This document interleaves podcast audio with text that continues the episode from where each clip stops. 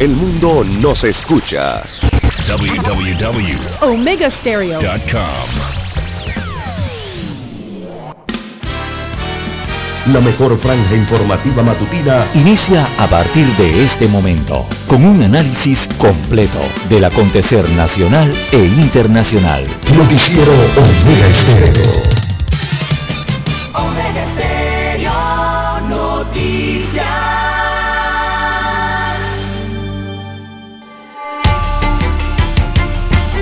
Continuación, los titulares, con los hechos que son noticias hoy.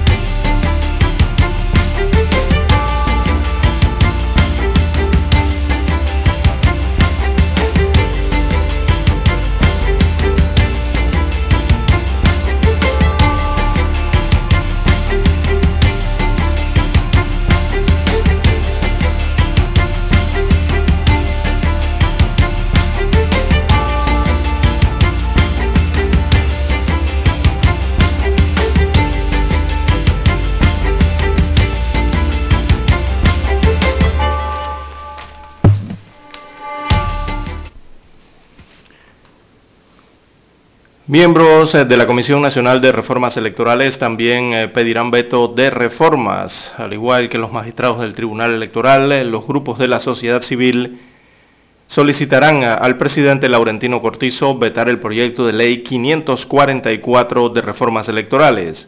Esperan el documento oficial. También constituyente paralela, un proceso que morirá en la cuna, esto ante la posibilidad de convocar a una asamblea constituyente para cambiar la constitución del país parece estar condenada al fracaso. Los tres movimientos que impulsan la recolección de firmas apenas han logrado el 3% de las rúbricas requeridas para la convocatoria a menos de dos meses de acabar el periodo. También designación de magistradas en la Asamblea Nacional, ya está en la Comisión de Credenciales eh, de este órgano del Estado, analizar entonces hoy las observaciones ciudadanas sobre la designación de dos magistradas en la máxima corporación de justicia del país. También para hoy, amigos oyentes, testigos amenazados, un patrón de conducta, de intimidación. Así que dos españoles se suman a a los testigos intimidados tras, declarar en el proceso contra el expresidente Ricardo Martinelli Berrocal. Se trata del ex jefe o ex ejecutivo de FCC que atestiguaron sobre el pago de sobornos en su gobierno. También para hoy, amigos oyentes, tenemos eh, falta de avance contra lavado causa frustración. Así que hay un estudio sobre delitos financieros en América Latina y el Caribe que señala que precisamente Panamá se conoce, se, le, se conoce lo que se debe hacer para mejorar, pero que el avance no es lo suficientemente rápido y esto provoca frustración local e internacional. También en otros temas que estaremos tratando para el día de hoy, bueno, las bandas independientes y también bandas escolares eh, tendrán desfiles o presentaciones más bien en el estadio Rommel Fernández durante los días patrios. También mueren tres al chocar eh, con un camión en la provincia de Bocas del Toro. Las víctimas fueron identificadas como Marcelo y Mónica, de 20 y 18 años de edad respectivamente, ambos hermanos, y Ariel Arias Jiménez, de 20 años, mientras que hay un sobreviviente que es un menor de edad de este accidente. También para hoy, amigos oyentes, bien, en los deportes, bueno, hay una hazaña en el deporte. Y es que la provincia de Darién clasificó a la ronda de 6 después de 30 años. Esto en el béisbol mayor. Derrotaron 1 a 0 a Herrera y ese resultado les aseguró su boleto. No se conformarán, piensan que pueden llegar más lejos en la pelota panameña. También, amigos oyentes, a nivel internacional eh, tenemos que eh, hay un video que muestra cómo el buque escuela de Brasil choca contra un puente peatonal en Ecuador. Impactantes imágenes. También el FBI se suma a investigación del secuestro de un grupo de misioneros estadounidenses en Haití. También tenemos para hoy, amigos oyentes, que Ecuador declara estado de excepción por inseguridad y blinda a fuerza pública. Y también Rusia suspende su misión ante la OTAN y aumenta aún más la tensión en la zona. Amigos oyentes, estas y otras informaciones durante las dos horas del noticiero Omega Estéreo. Estos fueron nuestros titulares de hoy. En breve regresamos. 7.30 AM. Infoanálisis, con entrevistas y análisis con los personajes que son noticia. La mejor franja informativa matutina está en los 107.3 FM de Omega Estéreo, cadena nacional. Omega Stereo tiene una nueva app. Descárgala en Play Store y App Store totalmente gratis. Escucha Omega Stereo las 24 horas donde estés con nuestra nueva app.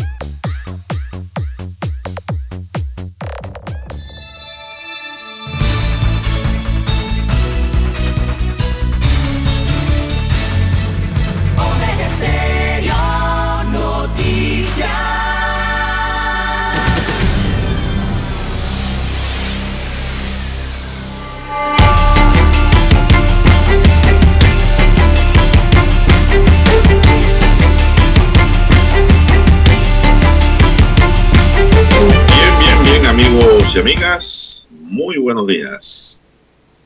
Hoy es martes 19 de octubre del año 2021. Dani Arauz está en el tablero de controles. En la mesa informativa les saludamos. César Lara. Y Juan de Dios Hernández Sanur para presentarle las noticias, los comentarios y lo que pasa en Panamá y el mundo en dos horas de información iniciando esta jornada como todos los días con fe y devoción, agradeciendo a Dios Todopoderoso por esa oportunidad que nos brinda de poder compartir una nueva mañana y de esta forma llegar hacia sus hogares, acompañarles en sus vehículos, en su puesto de trabajo y donde quiera que usted se encuentre a esta hora de la madrugada. Pedimos para todos salud, divino tesoro, seguridad y protección, sabiduría y mucha Mi línea directa de comunicación es el WhatsApp doble seis catorce catorce cuarenta y cinco. Ahí me pueden escribir en mi línea directa de WhatsApp doble seis catorce catorce cuarenta y cinco. César Lara está en el Twitter. Lara, ¿cuál es su cuenta? Arroba César Lara R es mi cuenta en la red social Twitter. Allí puede enviar sus mensajes, sus comentarios, denuncias, fotodenuncias, el reporte del tráfico, esos incidentes o los accidentes. Bueno, usted los puede enviar ahí esos reportes que sirven de información para el resto de los conductores. Recuerde, arroba César Lara R, tanto en Twitter como en Instagram. Buenos días Daniel, a usted don Juan de Dios, todos ustedes amigos oyentes a nivel aquí de las provincias, en la República de Panamá, todas sus comarcas, el área marítima, los que están conectados a través de omegaestereo.com, allí cubrimos el mundo entero. Bienvenidos sean todos ustedes, los que están eh, a través de la magia del ciberespacio en cualquier país del mundo, también los que ya han activado la aplicación de Omega Stereo, el apps está en la tienda Android o iOS, usted la puede descargar solo eh, digitando ahí el nombre de Omega Stereo y bueno, encuentra la página y la puede descargar. También a los amigos oyentes que nos escuchan a nivel nacional en su televisor. Omega Stereo llega a su televisor a través de Tigo, televisión pagada por cable a nivel nacional. El canal es el 856 de Tigo, 856 eh, con su control remoto y bueno, allí llega la señal de Omega Estéreo a sus residencias, oficinas o a sus embarcaciones. ¿Cómo amanece para hoy, don Juan de Dios? Muy bien, gracias. Amanecemos con la noticia de que Panamá registró dos nuevas defunciones por COVID-19 en las últimas 24 horas, para un total de 7.294 muertes acumuladas a la fecha y una letalidad de 1.5%.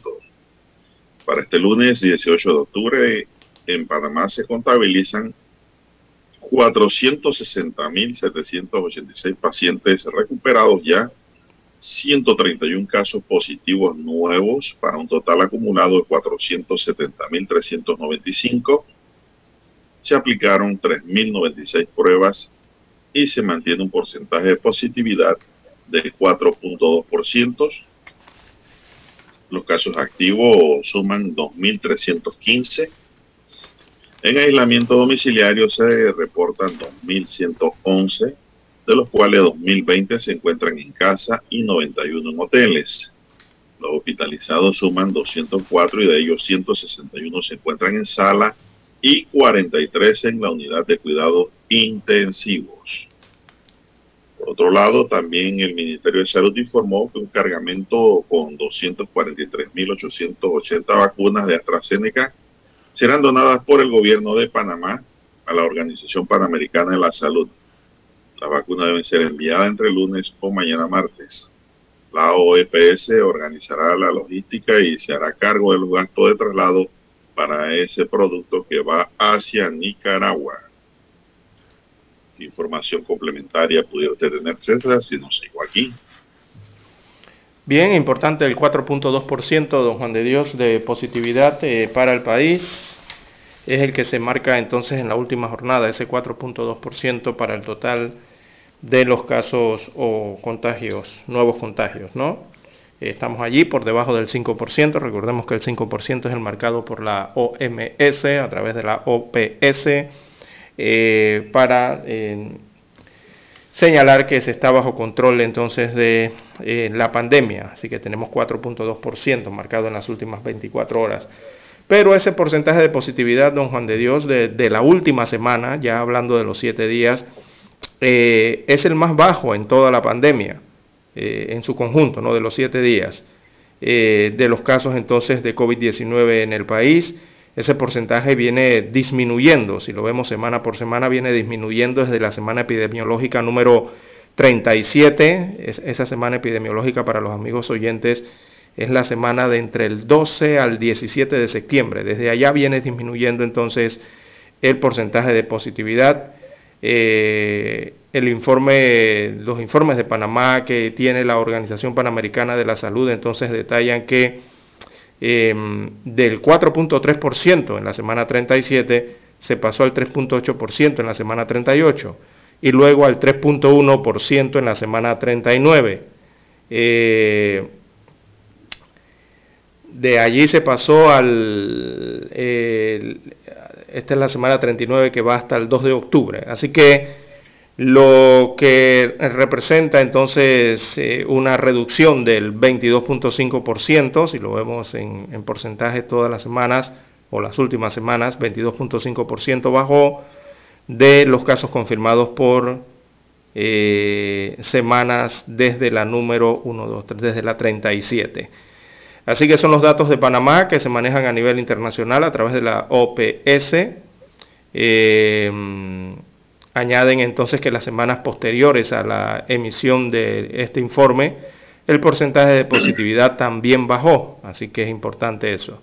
Eh, muy bueno para Panamá, entonces del 3 al 9 de octubre el porcentaje de positividad fue de 2.9% y la última semana epidemiológica del 10 al 16 de octubre eh, fue del 2.9% también. Es decir, que desde el pasado mes de septiembre, si vemos todo esto, este indicador está por debajo de la recomendación por la Organización Mundial de la Salud, que es el 5%. Así que estamos muy bien, don Juan de Dios, por lo menos en este sentido. ¿no? De hecho, el porcentaje de positividad eh, de la última semana epidemiológica es el más bajo que se ha registrado desde que comenzó la pandemia en el país en marzo del año pasado. Eh, así que son cifras muy positivas en el sentido del control y eh, la baja transmisión que hay de la COVID-19 eh, en nuestro país. Bueno, también información Adicional es que este miércoles 20 de octubre, o sea, mañana inicia la jornada de vacunación de tercera dosis de refuerzo de la vacuna Pfizer para adultos a partir de los 55 años, pacientes encamados, personas en asilos y casas hogares del distrito de San Miguelito, siguiendo la estrategia de la operación Panavac 19. Para las personas de 55 años en adelante se han habilitado cuatro centros educativos en San Miguelito. Ayer me estaban preguntando sobre eso para que acudan a colocarse esta dosis de refuerzo son el Colegio Santiago, de la Guardia, Pedro J. Meglio, Carlos A. Mendoza en Veranillo y José Domingo Espinar. El Ministerio de Salud está aplicando tercera dosis a pacientes inmunosuprimidos con diálisis, diálisis peritoneal, enfermos de VIH, cáncer, tratamiento con corticoides prolongado, mayores de 60 años, pacientes trasplantados, tratamientos con inmunosupresores, trasplantados con células madres, eh, nefrópatas, síndrome Winscott, Adris y síndrome de, de George. Así es. Además, se están aplicando terceras dosis de refuerzo a médicos, enfermeras y todo el personal de salud, funcionarios de los estamentos de seguridad, adultos a partir de los 55 años, pacientes encamados, personas en asilos y casas hogares. También se estará realizando jornada de vacunación itinerante en la comarca Nove Buglé, circuito 12.1 a partir de este miércoles 20 de octubre. Así es importante entonces en San Miguelito estos cuatro centros educativos, allí va del 20 al 24 de octubre, eh, lo que será la aplicación de las dosis eh, de refuerzos a mayores de 55 años de edad y también anunciar que posteriormente desde la fecha será del 27 al 31 de octubre, 27 al 31 de octubre eh, será la vacunación en el circuito 88, serán los refuerzos del 88. Allí serán en la escuela Belisario Porras, en la José Dolores Moscote, en la Elena Chávez de Pinate y el Instituto Profesional Técnico de Don Bosco. Así que del 27 al 31 también se anuncia que irá entonces el refuerzo para el circuito 88, mayores de 55 años de edad. Hay que hacer la pausa, don Juan de Dios, y retornamos. Noticiero Omega Estéreo. La mejor franja informativa matutina está en los 107.3 FM de Omega Estéreo, 530 AM. Noticiero Omega Estéreo presenta los hechos nacionales e internacionales más relevantes del día. 730 AM. Infoanálisis. Con entrevistas y análisis con los personajes que son noticia. De 8 y 30 a 9 y 30 de la mañana, sin rodeos. Con Álvaro Alvarado. De lunes a viernes por Omega Estéreo.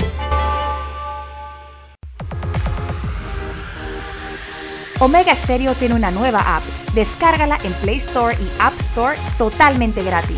Escucha Omega Stereo las 24 horas donde estés con nuestra aplicación totalmente nueva.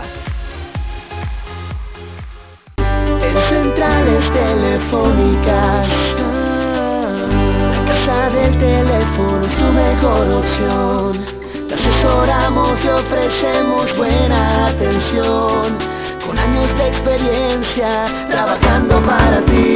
La casa del teléfono, ubicados en Via Brasil y lista hermosa. La casa del teléfono, líder de telecomunicaciones. La casa del teléfono, distribuidores de Panasonic. Ven a visitarnos del teléfono 229-0465 lsdtcorp.com Distribuidor autorizado Panasonic Para anunciarse en Omega Estéreo. Marque el 269-2237 Con mucho gusto le brindaremos una atención profesional y personalizada. Su publicidad en Omega Estéreo. La escucharán de costa a costa y frontera a frontera. Contáctenos. 269-2237. Gracias.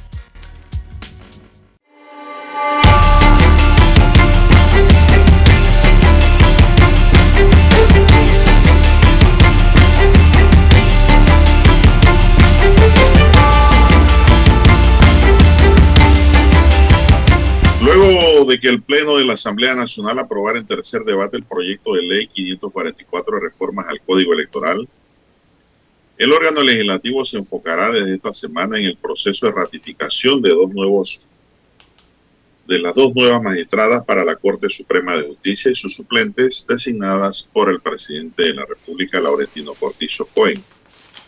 Precisamente la Comisión de Credenciales, Reglamento Ética Parlamentaria y Asuntos Judiciales de la Asamblea dentro del marco del proceso de participación ciudadana empezará hoy, martes 19 de octubre, el análisis de las observaciones presentadas sobre las recientes designaciones para la Corte. Este proceso será realizado desde la una de la tarde en el Auditorio Carlos Alvarado, el nuevo edificio de la Asamblea. El pasado 6 de octubre, el órgano ejecutivo anunció la designación de la abogada Miriam Yadira Chen Rosas como magistrada de la Sala Primera de lo Civil y de María Cristina Chen Estanciola como magistrada de la Sala Tercera de lo Contencioso Administrativo y Laboral. Miriam Yadira Chen Rosa fue nombrada en reemplazo de Hernán de León, mientras que María Cristina Chen Estanciola sustituye a Luis Ramón Fábrega en la sala tercera, a quienes se les vence el periodo ya el 31 de diciembre de este año. También fue designada Arián Maribel García Angulo como suplente de la magistrada Miriam Yadira Chen en la sala primera y Salvador Domínguez Barrios como suplente de la magistrada María Cristina Chen Estanciola de la Sala Tercera de los Contenciosos Administrativos. El pasado jueves 14 de octubre, la Asamblea Nacional procedió a publicar la convocatoria de este proceso de participación ciudadana para que todos los interesados hicieran las observaciones con respecto a los nombramientos realizados fuera, a favor o en contra. este proceso para remitir observaciones que se podía realizar vía correo electrónico comenzó el pasado viernes 15 de octubre y terminó este lunes 18 en la tarde. La comisión de credenciales también deberá analizar la designación de Rosalinda Ross Serrano como nueva magistrada suplente de la sala tercera, luego que Isis Omari Joseph Garzón, nombrada inicialmente para el cargo, presentara su renuncia ante el Ejecutivo. Ross Serrano será, sería la magistrada suplente del magistrado Cecilio Sedalice en la sala tercera. Bueno, eso a partir de, de hoy empieza el análisis, don César. Así es. Cecilio Sedalice, ¿no? Es uno de los magistrados que está por salir de la corte.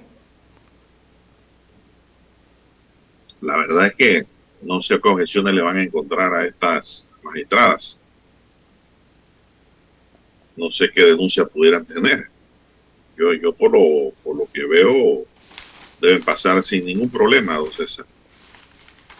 De ninguna naturaleza. Me parece que si surge algún imprevisto, ese sería un imprevisto político.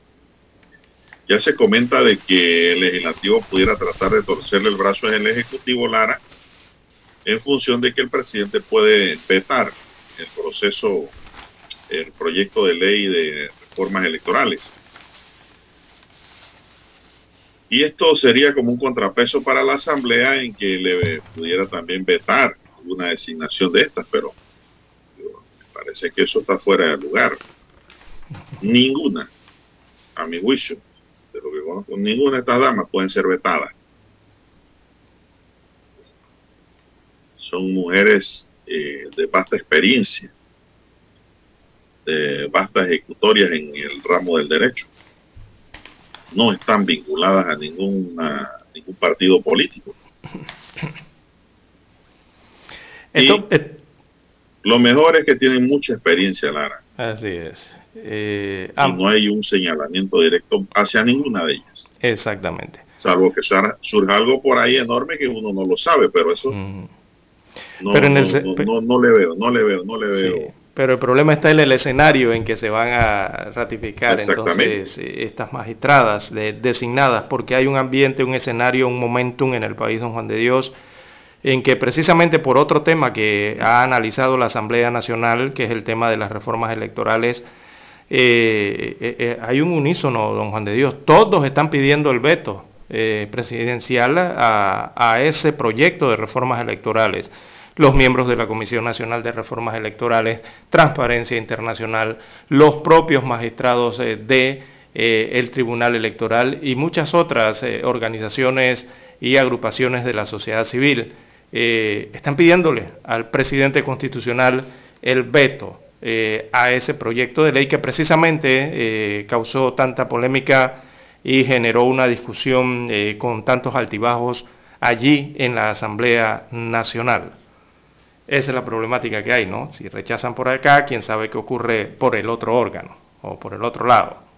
la verdad, Lara, es que esas reformas tienen que ser corregidas. Y estamos a tiempo. ¿ah? Estamos a tiempo. Esas reformas eh, fueron aprobadas a última hora, tambor batiente, e incluyeron normas que no vienen al caso. Sí, hay múltiples voces ciudadanas. Y no creo, no creo que la Asamblea se atreva a utilizar el, análisis que le corresponde para aprobar los nombramientos para magistrados de la Corte Suprema de Justicia. El caso de las mujeres ya mencionadas, las damas ya mencionadas. De lo contrario, pues eso sería una locura más pérdida de credibilidad de la que ya han perdido por parte de este órgano del Estado.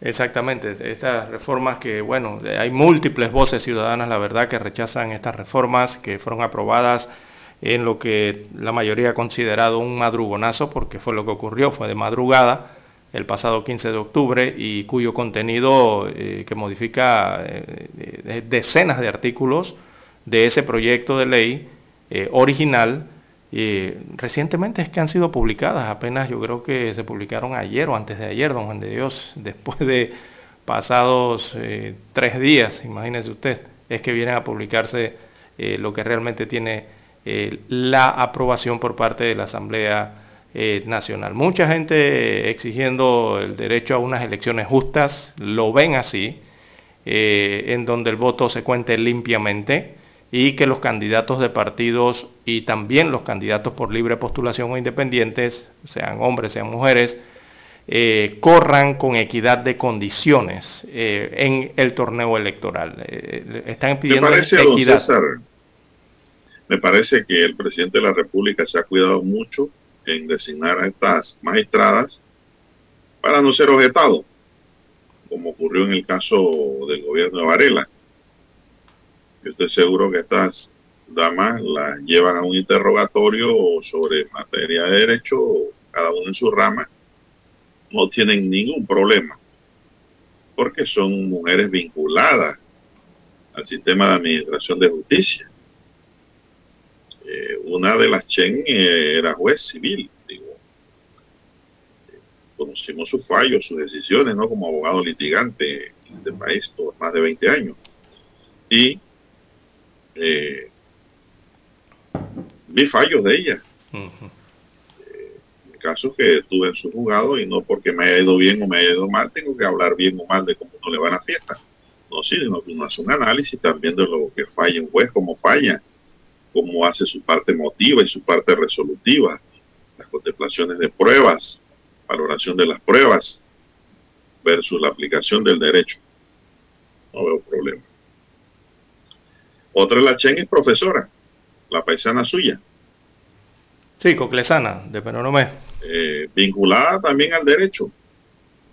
No necesariamente vinculadas a partidos políticos, porque muchos aquí han llegado a la corte a través de política, de, la, de partidos políticos, a través de la política, y han ido a aprender. Estas damas no creo que vayan a aprender. Ninguna, ni la suplente, porque todos los suplentes vienen, incluyendo el magistrado Salvador, eh, vienen del sistema, por ley, constitución. Así que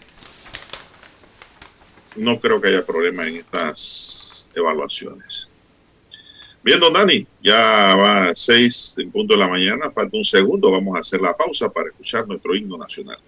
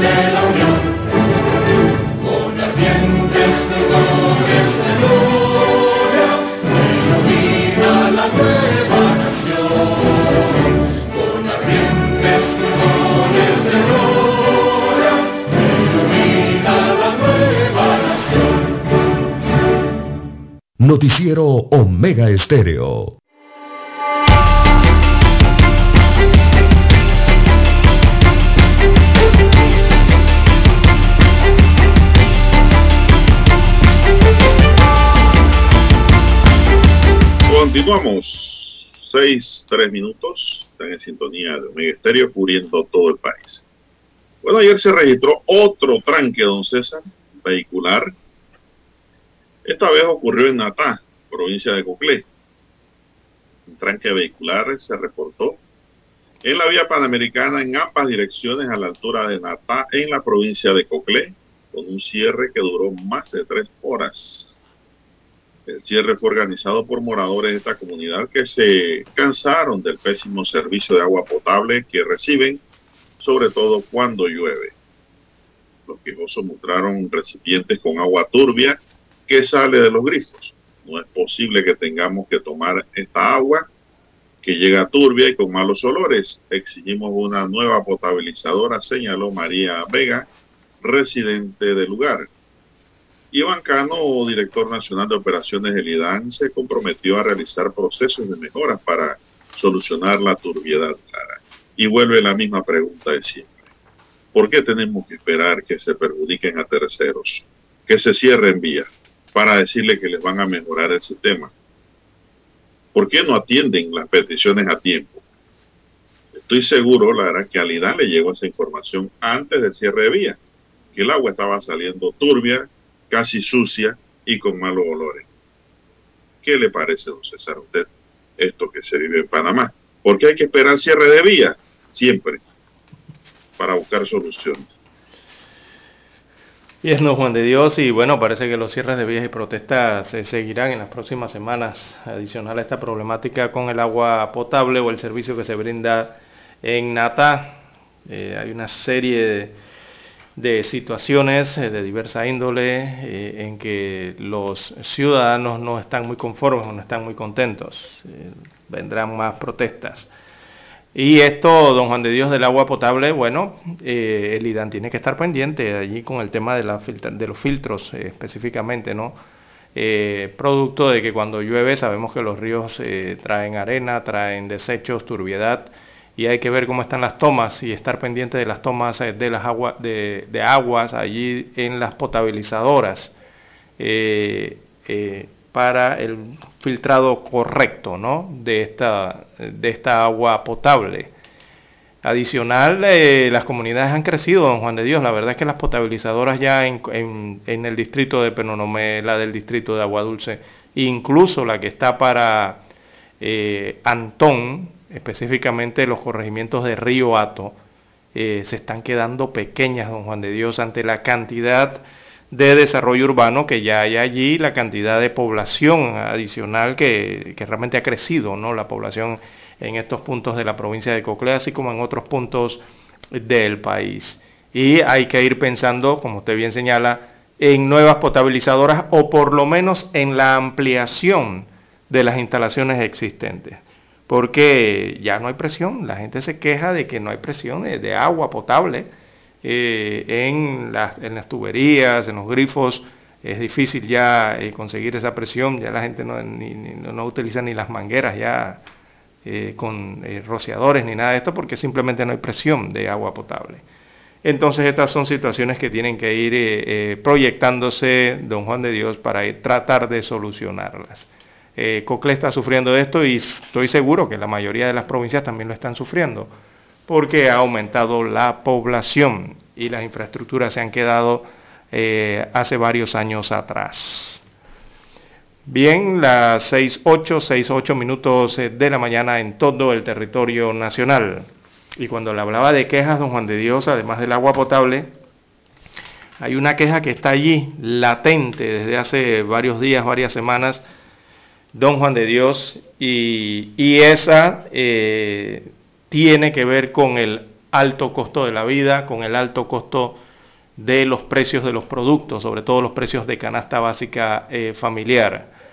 Eh, don Juan de Dios, sí he notado, he asistido al supermercado los últimos meses y he notado que hay ciertos productos de la canasta básica familiar, uno, o que ya no están, sea, no los encuentra, o dos, han aumentado de precio. Entonces, allí lo que uno se pregunta es, ¿y qué pasó con la regulación eh, de los productos de la canasta básica familiar? Recordemos que hace algunos años atrás, o el año pasado, creo más si mal no recuerdo, se hizo una extensión de esos productos eh, básicos, entienda usted huevo, algún tipo de corte de carne, leche, eh, algunos productos, ¿no? Se hizo la extensión para mantener eh, suspendido o congelado por lo menos el aumento del precio. Pero lo que se observa en los supermercados, don Juan de Dios, es que los precios han aumentado. Uno, o si no, ese producto ya usted no lo encuentra a esos precios que, que tenían. Los productores a nivel nacional eh, están realizando reuniones, don Juan de Dios, están ya siendo llamados al, órgano ejecutivo por el tema de los altos costos también que existen producto de, la producción. Eh, a esto me refiero con el tema de los insumos para poder generar la producción de alimentos en el país. Eh, están señalando los productores que ya los insumos están llegando al 50% de costo adicional o sea, elevado, incluso otros hasta el 100%, y eh, señalan que o tendrán que aumentar los precios eh, para el mercado o eh, que el órgano ejecutivo haga una reunión con ellos para ver las posibilidades que existe de subsidiar algún tipo de, insumos o algún apoyo para no elevar los costos y no subir entonces al final de la cadena el precio a los consumidores de ciertos productos básicos para el mercado, ¿no? Así que esa es otra, esa es otra queja y otra protesta que se está fraguando allí, se está generando poco a poco, está creciendo eh, en cuanto al tema de la canasta básica familiar y el alto costo de la vida en el país. Bien, hay que hacer la pausa, amigos oyentes, y retornamos.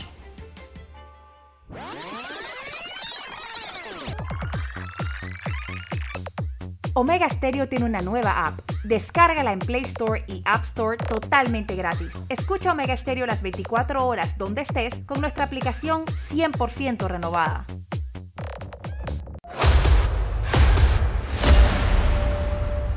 Desde los estudios de Omega Estéreo, establecemos contacto vía satélite con la voz de América.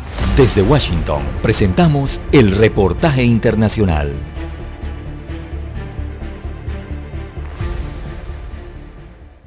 Los fabricantes de automóviles y las empresas de tecnología globales están acelerando el ritmo cuando se trata de construir fábricas y prepararse para lo que muchos creen que será una transición rápida de los motores de combustión interna a los vehículos eléctricos. Toyota, Stellantis, Foxconn, Ford y Volvo hicieron anuncios sobre plantas de ensamblaje o componentes de vehículos eléctricos o planes para recaudar capital a objeto de financiar la transición. Las medidas se suman a los planes anteriores de Ford y General Motors para construir cinco fábricas de baterías en Estados Unidos en previsión del cambio a la energía eléctrica. Las medidas están por delante de la demanda en este momento, pero los expertos predicen que la proporción de vehículos eléctricos aumentará drásticamente a medida que se implementen más modelos de batería eléctrica y que los gobiernos aumenten los requisitos de vehículos de cero emisiones para combatir el cambio climático. La agencia AP informa que en la actualidad casi 4.8% de los aproximadamente 80 millones de vehículos nuevos vendidos en todo el mundo funcionan únicamente con electricidad.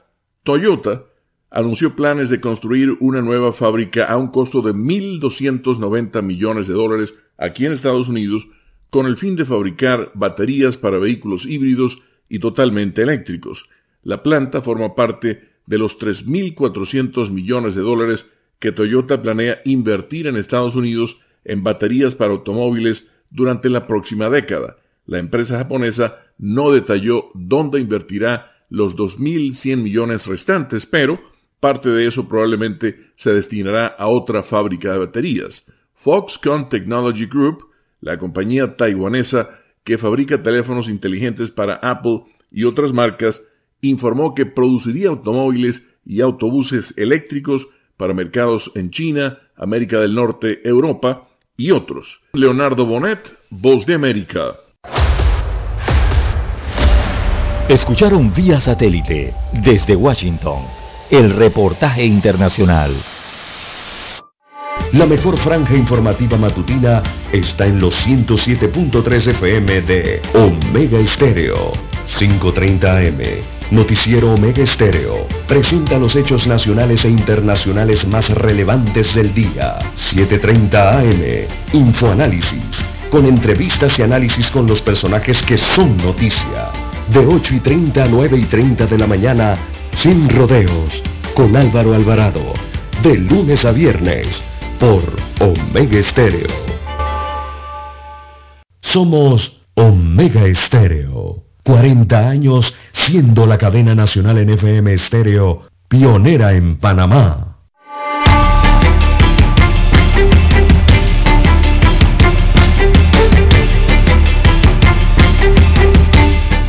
Bien, avanzamos, ya son las 6:14 minutos. Buenos días, Panamá. Maneje usted con mucho cuidado, señora, usted señor, hágalo bien, usted señorita, maneje con mucho cuidado, porque los accidentes están a la orden del día.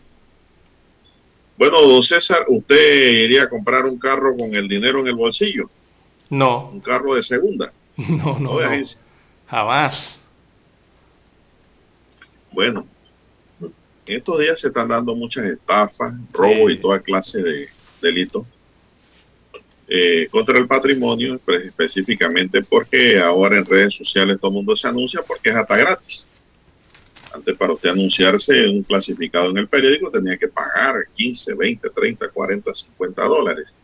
Hoy día en las redes usted se puede anunciar o puede anunciar su producto hasta gratis por varios días. Mire esta historia. Jorge Alexis Beitía y Michael eh, Cariton Selkin, quienes con 10 mil dólares iban a comprar un vehículo en Panamá Oeste. Imagínense, tienen 19 días de estar desaparecidos. Según sus familiares, ellos partieron desde el distrito de David en la provincia de Chiriquí en horas la mañana del pasado primero de octubre de 2021 con destino al oeste. Nayelis Castillo, esposa de Jorge, dijo que este salió a las 11 y 30 de la mañana y todavía desconocen su paradero, han perdido comunicación. Cabe mencionar que el automóvil en que viajaban a la chorrera apareció días después abandonado en el distrito de Capira. El Ministerio Público en Chiriquí ha emitido una alerta y hacen un llamado a la ciudadanía para quien pueda aportar datos e información referente a estas personas y para que puedan comunicarse a los teléfonos de atención primaria. ¿Qué le parece esta historia, don César?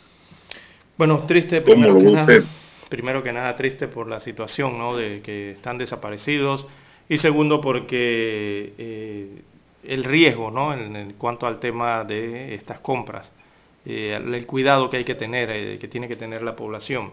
Y sumado al otro tema de que don Juan de Dios eh, también se han, eh, han aumentado, según veo las estadísticas, las gráficas, los casos de estafa en, el país que van en aumento, ¿no? No quiero decir que ocurrió esto en este caso, pero alrededor de lo que está sucediendo, las estafas también están en aumento. Y hay que tener mucho, pero mucho cuidado, como usted bien señala, de estos anuncios, de estas personas que le venden sueños a, a otras personas y hay gente que cae en ellos, ¿no? Sí, porque son falsas ofertas. Al final y la gente se ilusiona con comprar un carro. Y ahí es donde aprovechan para saltarlo, claro. Exacto. No, espero que este no sea el caso y que los dos jóvenes aparezcan, pero el consejo es que cuando usted va a comprar un carro, mire, y fueron acompañados, no es que fue solo uno cuando te va a comprar un carro, usted no, cargue, efectivo. Entonces hay que tener mucho cuidado con esto de los anuncios que, salen en redes. Exacto. Y yo veo algunos, eh, algunos anuncios que dicen, si no tiene el dinero, ni escribe y ni venga. Son anuncios sospechosos, Lara. sí, es que, es que esta es la situación, porque ante la reactivación económica que hay, las compras que vienen de fin de años, eh, de fin de año. También por allí vendrá ya el pago de ahorro de quienes han podido ahorrar durante este año y viene el pago del décimo también próximamente. Eh, digo, eh, hay que evitar ser, víctimas de estos amigos de lo ajeno o, estos amigos de lo ilegal. Hay que ser personas más prevenidas ante estas situaciones que uno encuentra en las redes sociales o, estos anuncios tan extraños, ¿no? También en el tema de hay que estar pendiente en los cajeros automáticos, amigo oyente, no sea tan confiado. Esa es otra situación que se está presentando mucho, ¿no? Eh, hay que buscar cajeros automáticos seguros. Y eh, el tema de no dejar ver eh, los objetos de valor o no dejarlos a la vista o cargar mucho dinero encima, don Juan de Dios, que es la otra problemática, ¿no? va a haber efectivo, algo de efectivo durante estos meses que vienen y como los amigos de lo ajeno saben esto, los amigos de lo ilegal saben esto, van a atender las redes, van a abrir las redes, don Juan de Dios, para ver quién cae. Así que hay que estar prevenido ante estas situaciones que pueden ser de múltiples, eh, eh, de diversos ¿no? Eh, índole en cada caso. Hay que estar pendiente a la estafa también, don Juan de Dios. Bueno, veo aquí una gráfica, 800 casos se han reportado de estafas en, los primeros 70 días del año, eh, por lo menos lo que han sido denunciados, eh, y eh, se han hecho marcajes de banco, de los bancos incluso, ¿no? muchos robos de cheque, según veo, de chequeras personales, y que luego son usadas entonces en los comercios para retirar mercancías eh, también eh, hay, están introduciendo, según la, las autoridades, muchos cheques falsos, o sea, cheques sin fondos. Y eh, los comerciantes están cayendo, don Juan de Dios. No sé si será por...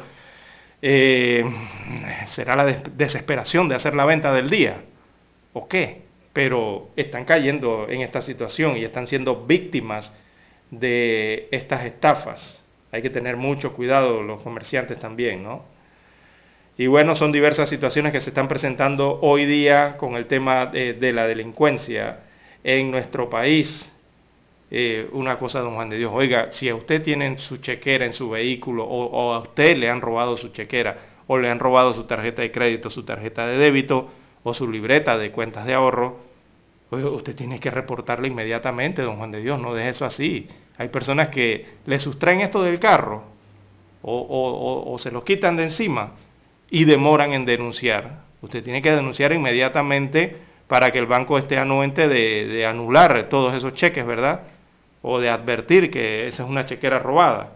Pero muchas personas, según veo en este informe de las autoridades, olvidan eh, eh, señalarle esto al banco. Así que hay que estar pendiente en esa situación también.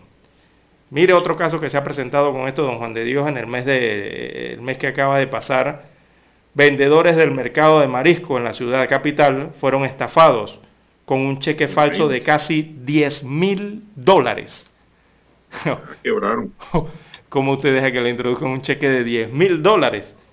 ¿Verdad? Que recibieron eh, de supuestos compradores de un supermercado quienes compraron camarones y otros productos del mar y pagaron con un cheque sin fondo, 10 mil dólares a, unos vendedores de marisco ahí en el mercado del marisco. Imagínense usted otro de los casos que ha llamado la atención.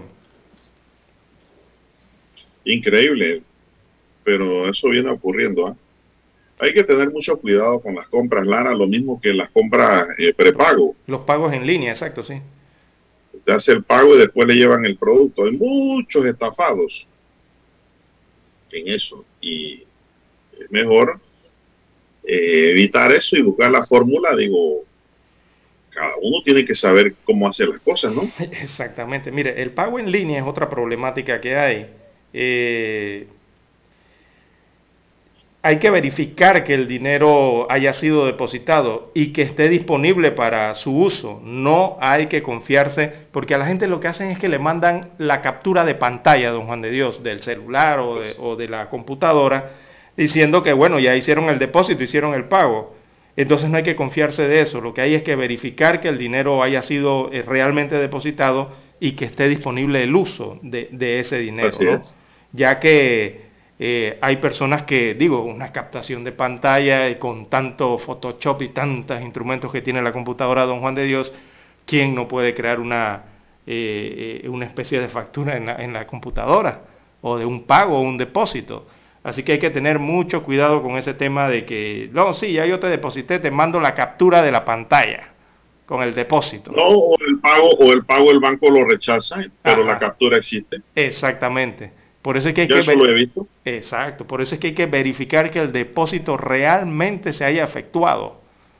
Eh, para evitar ese tema de que te sorprendan con que ya yo hice la captura de pantalla y aparece el depósito, pero realmente eh, no depositó nada o la cuenta está vacía o el depósito nunca llegó. Así que todas esas situaciones, ahora que hay tanta venta en línea, don Juan de Dios, con esto de los celulares, con esto de, la, de los delivery y tantas situaciones, producto de la pandemia, hay que tener mucho, pero mucho cuidado y estar prevenido ante esa situación, porque eh, ya las personas están falsificando incluso hasta las captaciones de pantalla de depósitos. Bueno, mire, el Ministerio Público dio a conocer que se han dado un aumento en los casos de estafa. De hecho, hasta agosto de este año se han eh, presentado 139 denuncias por delito contra el orden económico en la ciudad. Entre las modalidades delictivas que tienen mayor tendencia en estos meses están las estafas por llamadas telefónicas, por redes sociales y plataformas digitales, explicó el Mercaballero, subcomisionado de la Policía Nacional. Detalló que también se están dando estafas por medio de cheques robados. E-, Los estafadores acuden a un comercio, hacen una compra que supera los mil dólares, pagan con el cheque pero en dos o tres días el empresario se percata que el documento rebotó mm. y que fue estafado. Caballero también hizo énfasis que otra modalidad es el marcaje que consiste en vigilar en el banco a quien hace un retiro de una suma importante de dinero y al salir de la entidad bancaria lo intersectan para robarle. Uh, la clásica. además el hurto de vehículos donde los ladrones rompen el vidrio y retiran los artículos que se vean visibles en el auto. De igual forma, se está dando los features, que no es más que el envío masivo de correos donde piden datos personales como cédula, usuario, contraseñas y demás. Y esa misma información luego la usan para hacer delitos, César. ¿A usted no le ha llegado correo, César, de que le quieren dejar una herencia? Uh, que, o le quieren dar un fondo, dice, para eh, ayuda social, pero ahí le dejan un correo donde usted tiene que escribir. Exacto. si usted escribe ese correo, está entregando su información. Exacto, el, phishing, ¿no? Eh, conocido en las redes sociales. Al otro lado están esperando que usted dé sus datos. Exacto, para registrarle en la máquina. Sí, para suplantarle su identidad. todo lo que tenga ahí provechoso para el robo, el latrocinio, el mm. delito.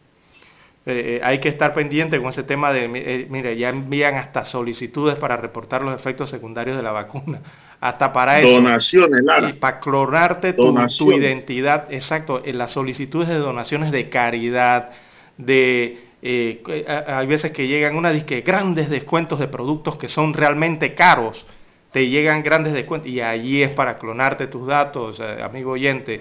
También eso de las ofertas que hay para recibir subsidios, y beneficios del gobierno hay que también tener cuidado porque hasta para eso eh, los estafadores están en las redes sociales utilizando esa información eh, que parece oficial pero al final no lo es. Así que hay que tener mucho cuidado eh, en ese sentido, ¿no?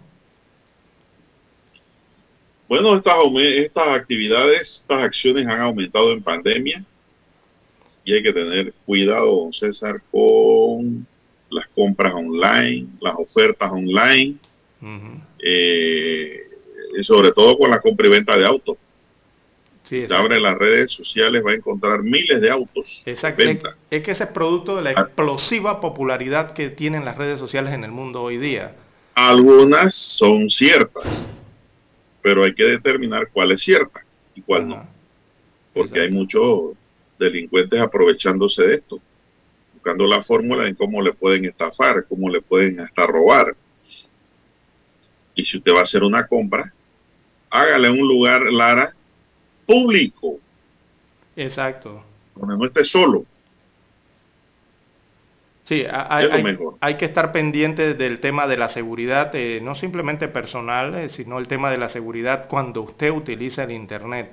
Por eso es que señalamos que en las redes sociales han crecido tanto a nivel mundial, ha sido tan explosiva eh, ese crecimiento y esa popularidad que, más del 70, 80, yo creo que el 90% de la población de, un país tiene, tiene perfil en una red social, tiene algún Twitter, algún Facebook, tiene algo que, lo identifique en la red social. Entonces, eso hay que tener eh, eh, mucho cuidado. Y ante ese crecimiento de las redes sociales, evidentemente eh, eso ha modificado y ha evolucionado el accionar de estos estafadores en las redes sociales, por el Internet. Y, don Juan de Dios, hay muchas personas que han perdido mucho dinero en estas estafas que uno, sin, uno inocentemente eh, estas estafas comienzan a través del perfil de las redes sociales. Cuando las autoridades hacen la investigación, se dan cuenta, no, señor, señor, mire que esto le comenzó a usted aquí, en su perfil de red social. De allí lo fueron siguiendo, lo fueron investigando, ti, ti, ti, ti, hasta que dieron con el delito con usted. Bueno, aquí me escribe un oyente sobre el tema, dice, yo soy mexicana y me he dado cuenta que todas esas malas mañas son de extranjeros y estafadores que han llegado al país. Mire usted, Clara. Lo dice una extranjera. Bueno. Para que no digan que no somos los que inventamos. Así es. Hay de todo, hay pitching, hay cracking, hay, bueno, de todo lo que termina en ING en inglés hay en, en Internet, que significa estafa y significa delitos. Bueno, vamos a hacer una pausa, don Daniel, para escuchar el periódico. Infoanálisis de lunes a viernes, de 7 y 30 a 8 y 30 de la mañana por los 107.3 FM de Omega Estéreo. Con Guillermo Antonio Adames, Rubén Darío Murgas y Milton Enríquez. Infoanálisis, el programa para gente inteligente como usted.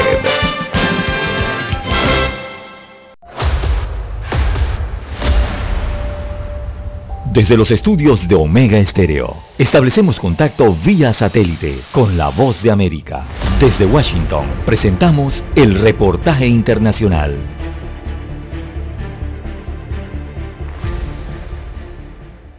Un mes y medio después de que se permitió la primera visita a 37 presos políticos retenidos en las celdas de auxilio judicial de la Policía Nacional de Nicaragua, mejor conocido como el Chipote, el gobierno del presidente Daniel Ortega permitió que los familiares llegaran por segunda ocasión en una jornada de visitas de hasta dos horas de duración. Los interrogatorios dentro de la cárcel han continuado y en ocasiones se han dado hasta dos, tres y cuatro veces en un mismo día en contra de algunos de los detenidos, una acción que sus familiares describen como tortura psicológica del gobierno que intenta crear una narrativa que justifique las acciones realizadas en su contra. Ana Lucía Álvarez, familiar de Ana Margarita Vigil y Tamara Dávila, contó a La Voz de América. Una forma de tortura específica eh, hacia ella y hacia otras personas que están también ubicadas en celdas cercanas es la oscuridad. Es decir, ellas pasan eh, sin luz. Mientras Berta Valle, esposa del preso político y precandidato presidencial Félix Maradiaga, relató que su visita duró un poco más de una hora y los familiares que llegaron a verlo fueron revisados por la policía y no se les permitió el ingreso de alimentos como jugos y galletas para el detenido. Dice que en los primeros dos meses estuvo, o 70 días, estuvo completamente aislado en una celda pequeña que lo único que miraba era eh, prácticamente las paredes. Eh, ahora está acompañado con otro y no tiene luz solar. En tanto, después de 64 días de encierro en una celda en la que no recibe luz, el gerente general del diario La Prensa, Juan Lorenzo, Holman Chamorro ha comenzado a presentar problemas de la vista y podría perder la vista si no recibe atención médica adecuada. Daliano Caña, Voz de América, Nicaragua. Escucharon vía satélite desde Washington el reportaje internacional. Omega Estéreo, 24 horas en FM Estéreo. Problemas de tierra, accidentes graves, reclamos a aseguradoras, incumplimientos de contratos, reclamos de herencias, todo asunto civil y penal, consulte al 6614-1445. Ahora contamos con el servicio de asesoría, confección de pliegos de cargos, impugnación y defensa en materia de contrataciones públicas. 6614-1445. Licenciados Juan de Dios Hernández Sanjur y Belkis Hernández Díaz.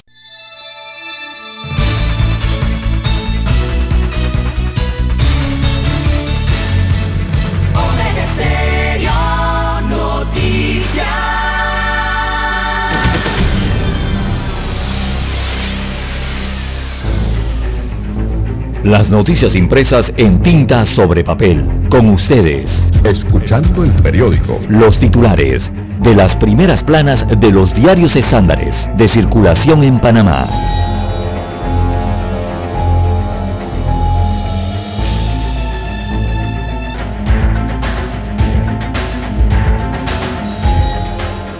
Bien, amigos oyentes, el diario La Prensa titula para hoy, regulación de tasas provocaría exclusión financiera. Destaca la información principal del rotativo que en un intento de cambiar lo que dictamina la ley bancaria al fijar topes de las tasas de intereses, la Asamblea Nacional podría terminar provocando la exclusión financiera de emprendedores, pequeñas empresas y familias de menores recursos si avanza en la aprobación del proyecto de ley 420. Destaca un estudio presentado por la ABP, que es la Asociación Bancaria de Panamá. Ese estudio precisa que en Costa Rica, por ejemplo, el tope de las tasas para las tarjetas de crédito entró en, eh, entró en vigencia, en vigor en julio del año 2020 e inmediatamente se sintió el efecto al disminuirse el acceso a este producto según destaca la Asociación Bancaria de Panamá. Así que una medida que en apariencia beneficiaría a los clientes bancarios generaría severas distorsiones. Eh, cifras, por ejemplo, en el caso de Holanda, eh, en Europa, eh, publicadas por el Banco Central Europeo, indican que a partir del año 2006, cuando una ley impulsó topes a las tasas de intereses sobre préstamos a los hogares, el país experimentó el desplome en el valor de los préstamos a dicho segmento, proporcionalmente al Producto Interno Bruto. Se habla de más de un 25% que cayó. Bueno, esto en cuanto a este proyecto de ley número 420 que se discute y que habla de la eh, regulación de las tasas de interés en Panamá. También en otros títulos, para la mañana de hoy, miembros eh, de la Comisión Nacional de Reformas Electorales también pedirán veto de reformas. Esto, al igual que los magistrados del Tribunal Electoral, grupos de la sociedad civil que integran la Comisión Nacional de Reformas Electorales, solicitarán al presidente Laurentino Cortizo vetar el proyecto de ley 544 de reformas electorales. Esperan eh, el documento oficial. También rechazan posible anulación de caso pinchazos, o del caso de los pinchazos en este proceso Así que los querellantes eh, en el proceso que se le sigue al expresidente Ricardo Martinelli Berrocal por los pinchazos rechazaron la posibilidad de que la Corte Suprema de Justicia anule el caso en el alegato, varias veces negado, de que se hizo la audiencia de acusación sin que se efectuara la imputación. Así que afirmaron que estarán vigilantes Precisamente en este caso, testigos amenazados es el patrón de conducta, la intimidación. Destaca la prensa a través de este titular, acompañado por fotografía del expresidente Ricardo Martinelli, que admite haber agredido físicamente al testigo José Luis Varela en el caso de los pinchazos. Bueno, la redacción del diario La Prensa destaca que dos españoles se suman a los testigos intimidados tras declarar en proceso contra el expresidente Ricardo Martinelli Berrocal. Se trata de, de ex ejecutivos de la FCC que atestiguaron sobre el pago de sobornos en su gobierno. Hoy Martinelli es juzgado por escuchas eh, supuestamente ilegales hechas en su mandato.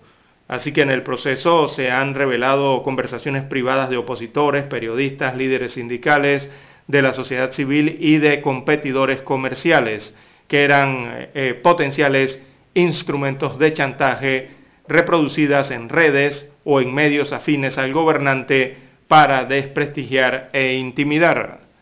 También en otros títulos del diario La Prensa para hoy, Senacid pide reconsiderar el presupuesto del año 2022. ¿Sí? Así como usted lo oye. La Secretaría Nacional de Ciencia y Tecnología e Innovación, Senacid, solicitó al Ministerio de Economía y Finanzas reconsiderar el presupuesto para el 2022 y pide 5.6 millones de dólares adicionales. Así que el presupuesto recomendado es de 45.4 millones, si bien son 2 millones más que este año, sería insuficiente para llevar adelante varios eh, proyectos. Así que hay que ver allí el tema si es el presupuesto modificado o el asignado. Bien, y mire usted a qué institución, ¿no? Bien, en otros títulos eh, para la mañana de hoy, falta de avance contra lavado causa frustración. Este es un reportaje que está en la página 1B, que es la sección de negocios y economías del diario La Prensa. Destaca el reporte que un estudio sobre delitos financieros en América Latina y el Caribe señala que en Panamá se conoce lo que se debe hacer para mejorar, pero que el avance no es lo suficientemente rápido y esto provoca frustración local e internacional. El informe menciona entre las debilidades la falta de implementación de leyes y el nivel de condenas. El funcionario entrevistado dijo que el tema de la transparencia de los eh, beneficiarios finales es nuestro talón de Aquiles, o sea, el talón de Aquiles de Panamá. También en panorama, porcentaje de positividad menor al cifrado por la OMS. También en panorama, SAP, notificado de ocho cargos eh, criminales. La sección Vivir Más eh, detalla el reporte Lianjin Avendaño y su experiencia en Talenpro.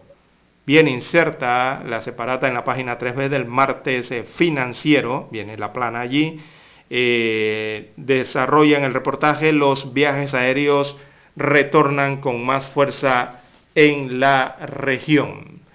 Así que estos son los títulos eh, que presenta en portada la mañana de hoy el diario La Prensa. Pasamos ahora a los principales titulares que tiene en portada el diario La Estrella de Panamá. Así es, la estrella de Panamá para hoy dice, constituyente paralela, un proceso que morirá en la cuna. Los tres movimientos que impulsan la convocatoria a una asamblea constituyente paralela solo han logrado el 3% de las firmas requeridas para convocar el proceso, que también carece de adecuada divulgación. Legislativo analizará este martes las observaciones ciudadanas a magistradas designadas en la Corte Suprema de Justicia. El proceso para remitir observaciones ante la Asamblea inició el pasado viernes 15 de octubre y culminó este lunes 18 en horas de la tarde. Jenny Guerra, la comida frontillana es un pilar para nuestro país.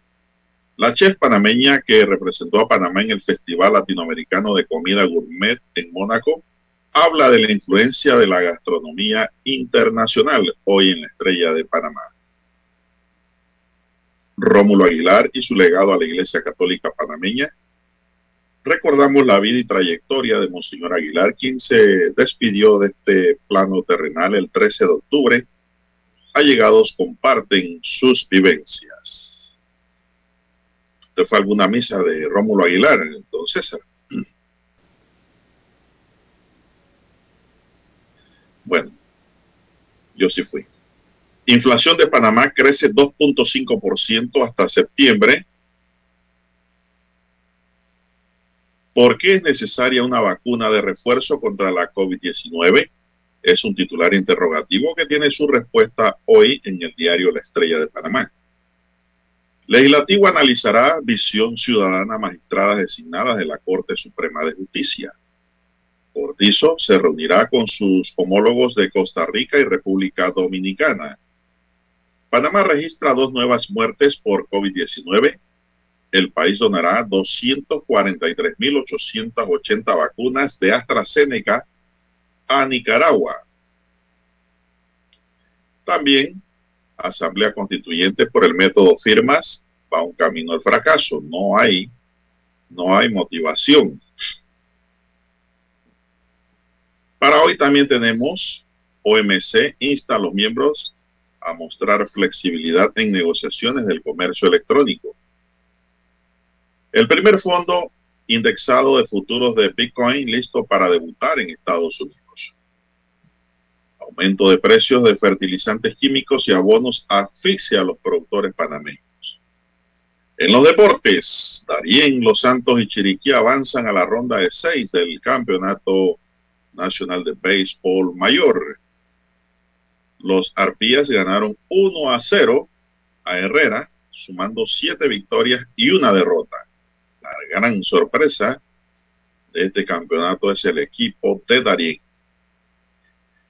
El presidente de la FIFA reitera su proyecto del Mundial cada dos años. El máximo responsable de la FIFA que aterrizó en Buenos Aires este domingo por la tarde señaló que actualmente hay mucho interés en organizar mundiales. En el plano internacional, Estados Unidos rechaza que la extradición de SAP esté relacionada con las negociaciones políticas sobre Venezuela. También la Unión Europea estudia posibles sanciones contra Nicaragua por las elecciones en noviembre. Sigue la llegada de migrantes a España por mar y la búsqueda de desaparecidos. Bien, Amigos y amigas, estos son los titulares que hoy nos brinda el diario La Estrella de Panamá de su primera plana y concluimos así con la lectura de los titulares correspondientes a esta fecha. Vamos a una pequeña pausa y regresamos. Hasta aquí, escuchando el periódico. Las noticias de primera plana, impresas en tinta sobre papel. 7.30 AM Infoanálisis, con entrevistas y análisis con los personajes que son noticia. La mejor franja informativa matutina está en los 107.3 FM de Omega Estéreo, cadena nacional. Para anunciarse en Omega Estéreo, marque el 269-2237. Con mucho gusto le brindaremos una atención profesional y personalizada. Su publicidad en Omega Estéreo la escucharán de costa a costa y frontera a frontera. Contáctenos 269-2237. Gracias.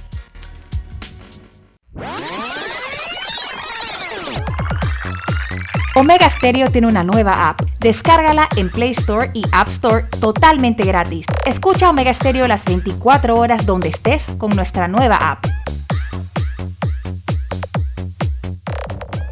Omega Estéreo, 40 años de innovación.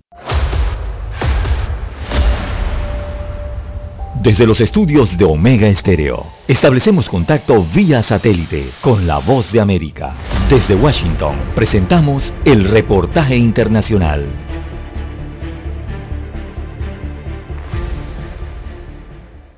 Muchos juguetes se van a agotar antes de las fiestas de fin de año como consecuencia de los desajustes en las entregas de productos debido a la pandemia del COVID-19. Esto puede ser un drama o una gran oportunidad de replantear la forma en que celebramos las fiestas. Podemos comprar los regalos temprano y resistir la tentación de afanarnos a último minuto por conseguir cosas que hay que tener y que realmente no necesitamos. Podemos ir por algo elegante y no de moda, por cosas hechas a mano y no de fábrica, buscar experiencias en lugar de artículos materiales y transmitirles esta filosofía a los niños. Esto requiere una estrategia, pero puede hacer que las fiestas sean más saludables y con menos estrés. La escasez de juguetes durante las fiestas no es nada nuevo. La mayoría de los años surge algún juguete de moda, difícil de conseguir porque fabricantes y vendedores no calcularon bien la demanda. La diferencia este año podría ser la cantidad de juguetes que escasean. La mayoría de los juguetes y de los aparatos electrónicos son fabricados en Asia y los embotellamientos en los puertos están demorando las entregas. El costo del transporte, por otro lado, se ha ido a las nubes. El aumento de los costos generalmente es trasladado a los consumidores que deben pagar más por los productos. Esto, junto con la previsible escasez a medida que se acercan las fiestas, debería alentar a la gente a hacer sus compras lo más temprano posible. Regalar experiencias es otra gran opción, especialmente para los adolescentes.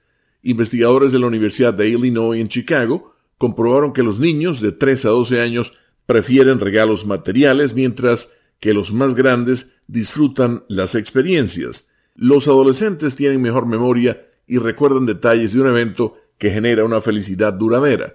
Los chicos de menor edad no recuerdan tanto los momentos felices, aunque fotos y videos de esos momentos pueden refrescarles la memoria, según los investigadores. Leonardo Bonet, Voz de América, Washington. Escucharon vía satélite desde Washington el reportaje internacional. Omega Estéreo, 24 horas en FM Estéreo. Es momento de adentrarnos al mar de la información. Este es el resultado de nuestra navegación por las noticias internacionales más importantes en este momento.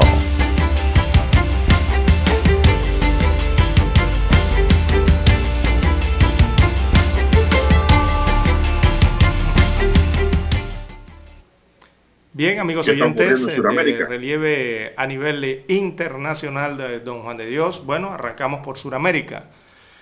Ecuador ha declarado el estado de excepción por inseguridad y ha blindado a su fuerza pública. Esto lo anunció ayer el presidente Guillermo Lazo, el presidente ecuatoriano, que declaró esta medida por 70 días ante lo que consideró grave conmoción interna del país suramericano debido al aumento de la actividad delictiva en, este, en, Ecuador, eh, sobre todo que está basada en el tema del narcotráfico, mucha problemática con el narcotráfico en Ecuador. Así que el gobierno, eh, agobiado realmente por la inseguridad ciudadana en Ecuador, declaró el estado de excepción en todo el territorio nacional y blindó a la fuerza pública, o sea, a los policías y a los militares, para que ejerzan las acciones contra la delincuencia. El presidente de este país declaró este estado de excepción por 70 días eh, ante la gran conmoción interna, como lo calificó, del aumento de la actividad delictiva, principalmente ante las estadísticas que advierten de un repunte del crimen. ¿Cuáles son las provincias? Las provincias eh, que van a estar en este estado de excepción en Ecuador son El Oro, Guayas, Santa Elena, Manabí, Los Ríos, Esmeralda, Santo Domingo de Sachilas, de los Sachilas, perdón, eh, Pichincha y también Sucumbios. Esto queda en la frontera con Colombia. Allí se ha dispuesto la movilización de militares para complementar eh, lo que serán las acciones policiales. Así que en esas localidades ecuatorianas la acción de las fuerzas del orden se sentirá con fuerza, según decía ayer el presidente eh, Lazo, y detalló entonces acciones como controles de armas, del tráfico de droga, inspecciones y patrullas constantes de los agentes eh, de la fuerza pública.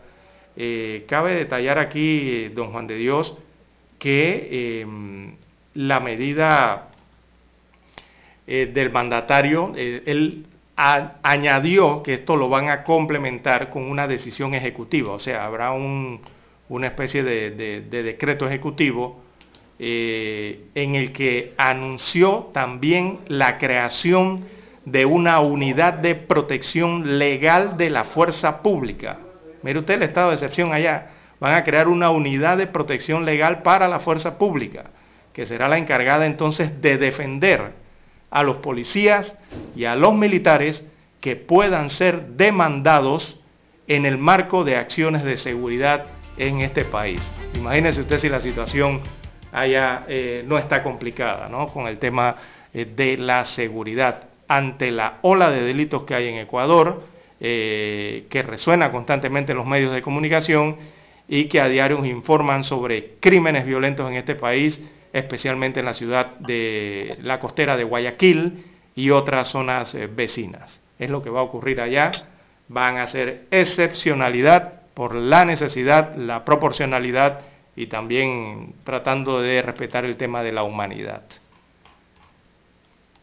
Bien, Colin Powell, quien hizo historia al convertirse en el primer secretario de Estado de raza negra de Estados Unidos, murió ayer lunes a los 84 años y será recordado como uno de los generales favoritos de los presidentes. Su, fallecimiento fue anunciado por su familia en un mensaje en Facebook, donde explicaron que se debió a complicaciones relacionadas con la COVID-19. Además señalaron que han perdido un extraordinario y cariñoso esposo, padre, abuelo y a un gran estadounidense. Hijo de inmigrantes jamaicanos y nacido en Nueva York, Powell fue el primer afroamericano en ocupar el cargo de secretario de Estado de Estados Unidos y el jefe de Estado Mayor conjunto. El presidente John Biden expresó su profunda tristeza por su muerte y lo calificó de un amigo y un patriota igualable, inigualable en honor y dignidad. En un comunicado publicado por la Casa Blanca, Biden destacó que el general encarnó los más altos ideales como diplomático y soldado estuvo comprometido sobre todo con la fortaleza y seguridad de nuestro país, habiendo luchado en guerras, entendió mejor que nadie que el poderío militar por sí solo no es suficiente para mantener la paz y la prosperidad, dijo Biden sobre el general de cuatro estrellas. El mandatario ordenó situar la bandera media asta en todos los edificios federales durante cuatro días por la muerte de Powell. Entonces, Así es, don Juan de Dios. Powell eh, era hijo de inmigrantes jamaicanos, eh, allá radicados en los Estados Unidos y que, bueno, posteriormente se radicaron en, Nueva York. Eh, muy conocido entonces Colin Powell. Él marcó un hito ¿no? al convertirse en el jefe de la diplomacia estadounidense tras, tras ser designado en aquellos años, 2001 creo que fue, o 2000, 2001, por George Bush, eh, muy pragmático, defensor de, las alianzas internacionales, y se opuso en primer momento a la invasión militar de Irak, pero finalmente se dio entonces a las pretensiones del ala más, eh, digamos, agresiva de la administración estadounidense para aquellos años, ¿no? Después de los atentados también del 11 de septiembre. también tuvo que enfrentar eso de los atentados del 11 de eh, septiembre. Bueno, Será muy recordado entonces eh, Colin Powell. Bien. y también tuvo que ver Lara con la invasión a Panamá. Sí, correcto también, sí, en, sus años. Primero fue la de Panamá, después la de Irak. Así es. Eh, a Kuwait. A, sí, a, Irak y bueno, el área del Golfo, ¿no? Como le llamaron la invasión al Golfo Pérsico. Acuérdense que Irak invadió Kuwait y ellos sacaron a los iraquíes de Kuwait a punto de plomo. Esto es uno, este fue uno de los pocos secretarios de Estado, don Juan de Dios, que eh, se rumoreó, eh, se pensaba más bien de, la posibilidad de que pudiese llegar a la presidencia de los Estados Unidos de América. Eh, mucho se habló de él en su tiempo, de que pudiese ser uno, el candidato ¿no? a la Casa Blanca, pero finalmente eso se desestimó con el tiempo. ¿no? Muchos creían que sí tenía las posibilidades de llegar eh, desde ese cargo a la presidencia de la República, a la presidencia de los Estados Unidos de América. Bueno, para el oyente que pregunta que cómo, qué pasó en Chile, bueno, en Chile ayer hubo, Lara, protestas ah, y saqueos al comercio el país suramericano. Eso es lo que se registró en Chile ayer, protesta y violencia callejera. Sigue la violencia y ahora Lara con más esto de los papeles de Pandora. Sí, Eso también mencionado, ¿no? Y hombre, a los chilenos. El Instituto de Medicina Legal de El Salvador entregó los restos de 12 personas asesinadas por un ex policía cuyos restos se encontraron en una fosa localizada en la casa del acusado. Los cuerpos fueron entregados a ocho familias y entre ellos se encontraban los restos de dos menores de edad. Este día en un acto privado se ha hecho entrega de los cadáveres de las víctimas. Son 12 los que han sido entregados a sus familiares como parte del resultado de las investigaciones que todavía tenemos en curso, dijo a la prensa la fiscal salvadoreña Graciela Sagastume. Los restos fueron localizados en Chalchuapa, donde vivía el ex policía Hugo Ernesto Osorio Chávez. Imagínese usted, la, un policía loco. Mataba a la gente y la guardaba en una fosa. Bien, vamos a la pausa, don Dani, pues. Regresamos. Bueno, eh, todavía tenemos unos segundos más, don Juan de Dios, todavía la conexión eh, con la voz de los Estados Unidos de América. Estamos viendo para ver si hace falta un minuto. Todavía eh, no está la emisión en directo, ya tenemos la conexión. Pero, don Juan de Dios, bueno, en India se registran más de 40 muertos por lluvias, por la lluvia, entonces que también deja casas dañadas y carreteras eh, bloqueadas allá en este país asiático. Hay dos regiones del sur y del norte del país que están siendo azotadas por fuertes precipitaciones desde el pasado fin de semana. Impactantes las imágenes, don Juan de Dios, las fotografías de estos inmensos ríos en India eh, que se han, crecido, han tenido crecientes muy altas y esto al menos ha dejado 43 personas eh, muertas eh, por estas lluvias que azotan desde hace algunos días la región sur y norte de la India, donde se han desplazado varios equipos de socorro para eh, reforzar las, labores de mm, evacuación. Eh, es lo que está ocurriendo en India, muchos deslizamientos de tierra causaron también daños en casas y el, el informe que tienen del Departamento de Meteorología en su último parte indica ya una reducción significativa en la actividad eh, fluvial de Utarancán a lo largo de la jornada del día de hoy. Por lo menos una buena noticia de que las lluvias van a bajar, pero se mantienen entonces eh, esas inundaciones que han causado este daño y, esta, eh, y el cobro de vidas humanas allá en India. Bien, ahora sí, ya tenemos la señal vía satélite desde Washington, Estados Unidos de América. Adelante. Esta es la hora. 7 AM. 7 horas. Omega Estéreo, 40 años con usted en todo momento. El satélite indica que es momento de nuestra conexión. Desde Washington vía satélite y para Omega Estéreo Panamá, buenos días América. Buenos días América, vía satélite desde Washington.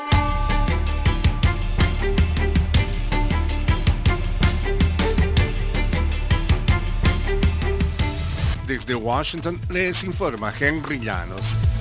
Washington está prestando mucha atención a los esfuerzos de China para construir su propio arsenal militar, según aseguró el jefe del Pentágono Lloyd Austin quien no obstante se negó a comentar sobre los informes de que Beijing dio un gran paso hace dos meses al probar un misil hipersónico. El secretario de Defensa de Estados Unidos dijo que los avances militares de Beijing son un tema de preocupación.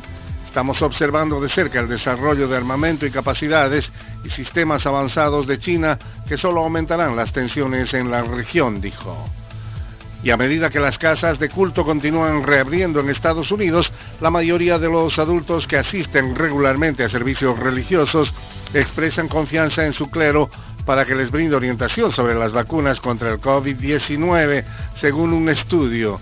De acuerdo con el Centro de Investigación en la encuesta realizada entre el 20 y el 26 de septiembre, con la participación de 6.485 personas, la gran mayoría afirmó que ha escuchado a su pastor, sacerdote, rabino o imán alentar a las personas a vacunarse. Ecuador recibe al secretario de Estado de Estados Unidos, Anthony Blinken, en medio de la declaratoria de estado de excepción. Desde Quito nos informa Giselle Jacome. La visita del secretario de Estado de Estados Unidos, Anthony Blinken, prevé un diálogo abierto con el presidente Guillermo Lazo sobre temas fundamentales como la seguridad y la defensa frente a las amenazas del crimen organizado transnacional que sigue actuando en el país y cobra víctimas en las calles y cárceles. El ministro de Relaciones Exteriores y Movilidad Humana, Mauricio Montalvo, quien también participa de este encuentro, destaca. Refleja cuál es el interés y la atención que brinda el gobierno americano a lo que está pasando en el Ecuador. Giselle Jacome, Voz de América, Quito. Asimismo, en una transmisión en cadena nacional, el mandatario ecuatoriano Guillermo Lazo dijo que en las calles hay un solo enemigo, el narcotráfico, y señaló que el país ha pasado de ser zona de tráfico a uno que también consume drogas. Esto no solo se refleja en la cantidad de droga consumida en nuestro país, sino en la cantidad de crímenes que tienen relación directa o indirecta con la venta de estupefacientes, manifestó. El estado de excepción significa la reducción a la libertad de tránsito, reunión y asociación entre las limitaciones más importantes. Después de la última masacre ocurrida en el Centro de Rehabilitación número 1 en Guayaquil, que dejó 118 víctimas, se activaron mesas de trabajo en el gobierno para tratar la crisis, Ministerio de Gobierno, Policía, Ejército. Los médicos del área de salud mental mencionan que los privados de libertad también requieren un apoyo psiquiátrico y que esto debe ser considerado como prioridad para acompañar el proceso de rehabilitación. El doctor Juan Ayala Yepes, psiquiatra, enfatiza. Nadie nace violento Definitivamente esas personas se van distorsionando paulatinamente. Esto se comprueba con los testimonios que dan peritos quienes después de casi tres semanas de haber ocurrido la masacre aún continúan identificando los cadáveres de víctimas que fueron calcinadas. Elizabeth Carrasco del Departamento de Identidad Humana menciona. Nueve cadáveres quedan por ser identificados que se encontraban en un estado de carbonización grave, se puede decir. El deterioro de la salud mental de los privados de libertad debe ser tratado por psiquiatras y psicólogos, pero estos últimos no son suficientes, pues para atender a cerca de 39.000 personas existe un promedio de 60, y en los últimos motines los presos dañaron los consultorios donde recibían sus terapias, y los psiquiatras no han sido involucrados en el proceso de rehabilitación hasta el momento la ansiedad, la, depresión, la psicosis, quienes deben identificar esas patologías psiquiátricas somos nosotros los profesionales psiquiatras de la salud. Ecuador no tiene una ley de salud mental. Los médicos que tratan estas patologías han presentado una propuesta a la Asamblea Nacional, pero hasta el momento no se ha tratado. Giselle Jacome, Voz de América, Quito. Desde Washington vía satélite y para Omega Estéreo de Panamá hemos presentado Buenos Días América. Buenos Días América vía satélite desde Washington. Somos Omega Estéreo. 40 años siendo la cadena nacional en FM Estéreo, pionera en Panamá.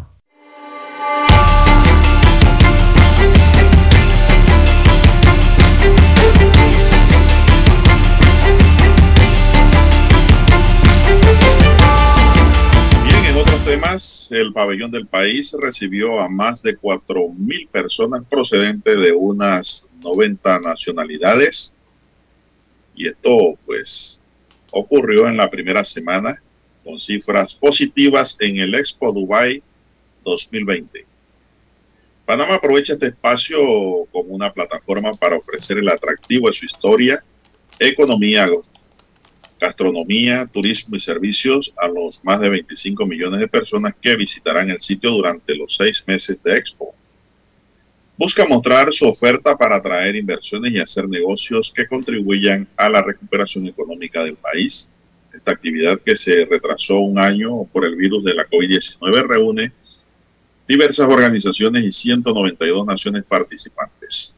Panamá cuenta con un pabellón de 200 metros cuadrados siendo esto una vitrina global para conectarse con el mundo. Así es, don Juan de Dios. Eh, bueno, el Expo Dubai que eh, el Expo Dubai ha crecido y ha crecido para este año 2020.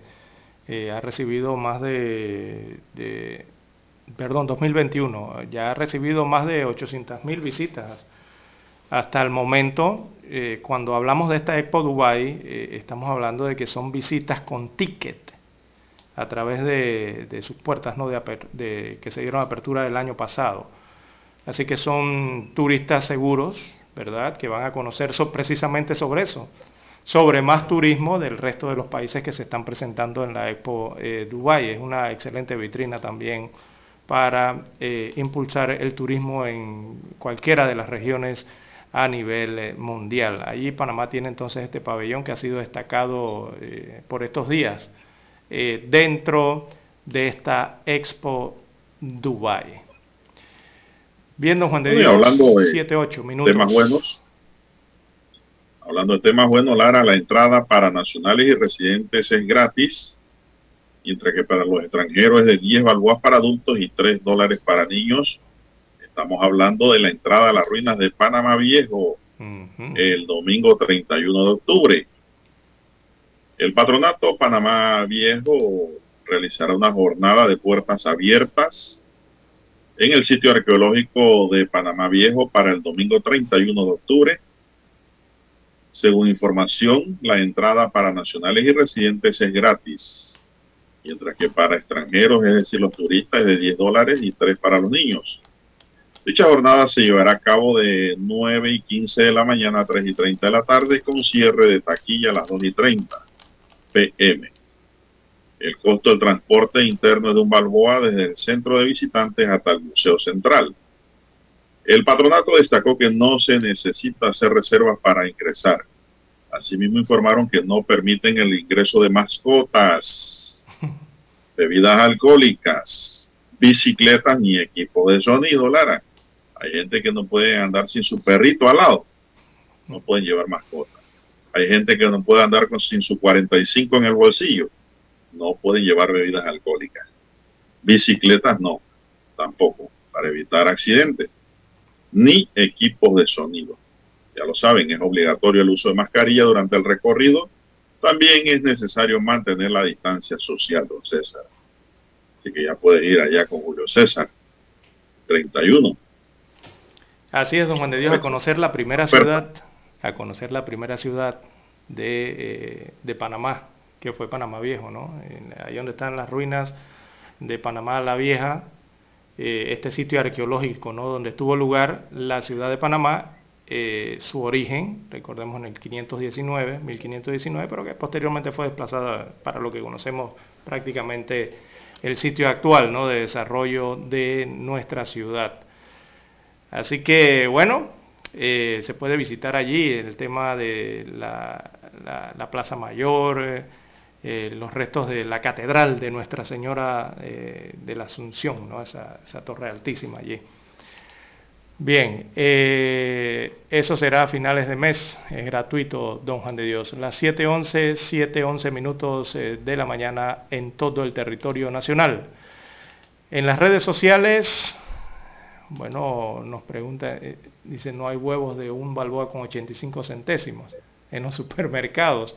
Esto un amigo oyente refiriéndose al tema que tocamos más temprano, en cuanto al tema de la regulación de precios, que pareciera, para muchos la queja es que ya señalan que ese- esa regulación no existe prácticamente y que, por ejemplo, lo- los huevos subieron eh, a dos balboas, 2,5, hasta 2,50 creo que señalan allí, sí, 2,55 me señala aquí un amigo oyente, encuentra la docena de huevos en los supermercados y peor aún en los mini super o las abarroterías, donde dice que el impacto es mayor al bolsillo. Claro, cuestan un poco más.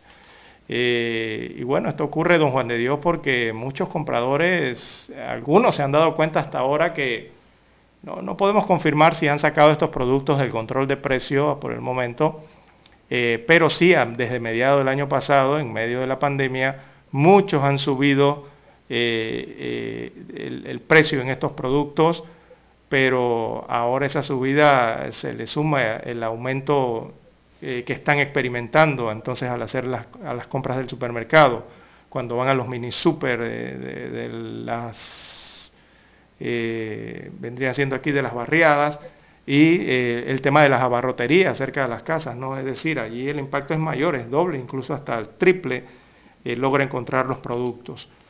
Y bueno, pregunta otro amigo oyente acá, ¿y qué pasó con la Codeco en cuanto a este mismo tema? Bueno, la- esta institución realmente solo nos confirma que los precios o suben o bajan y al final que no pueden hacer nada porque es un tema de libre oferta y demanda. Básicamente es el sentir de los panameños por el tema de esta institución.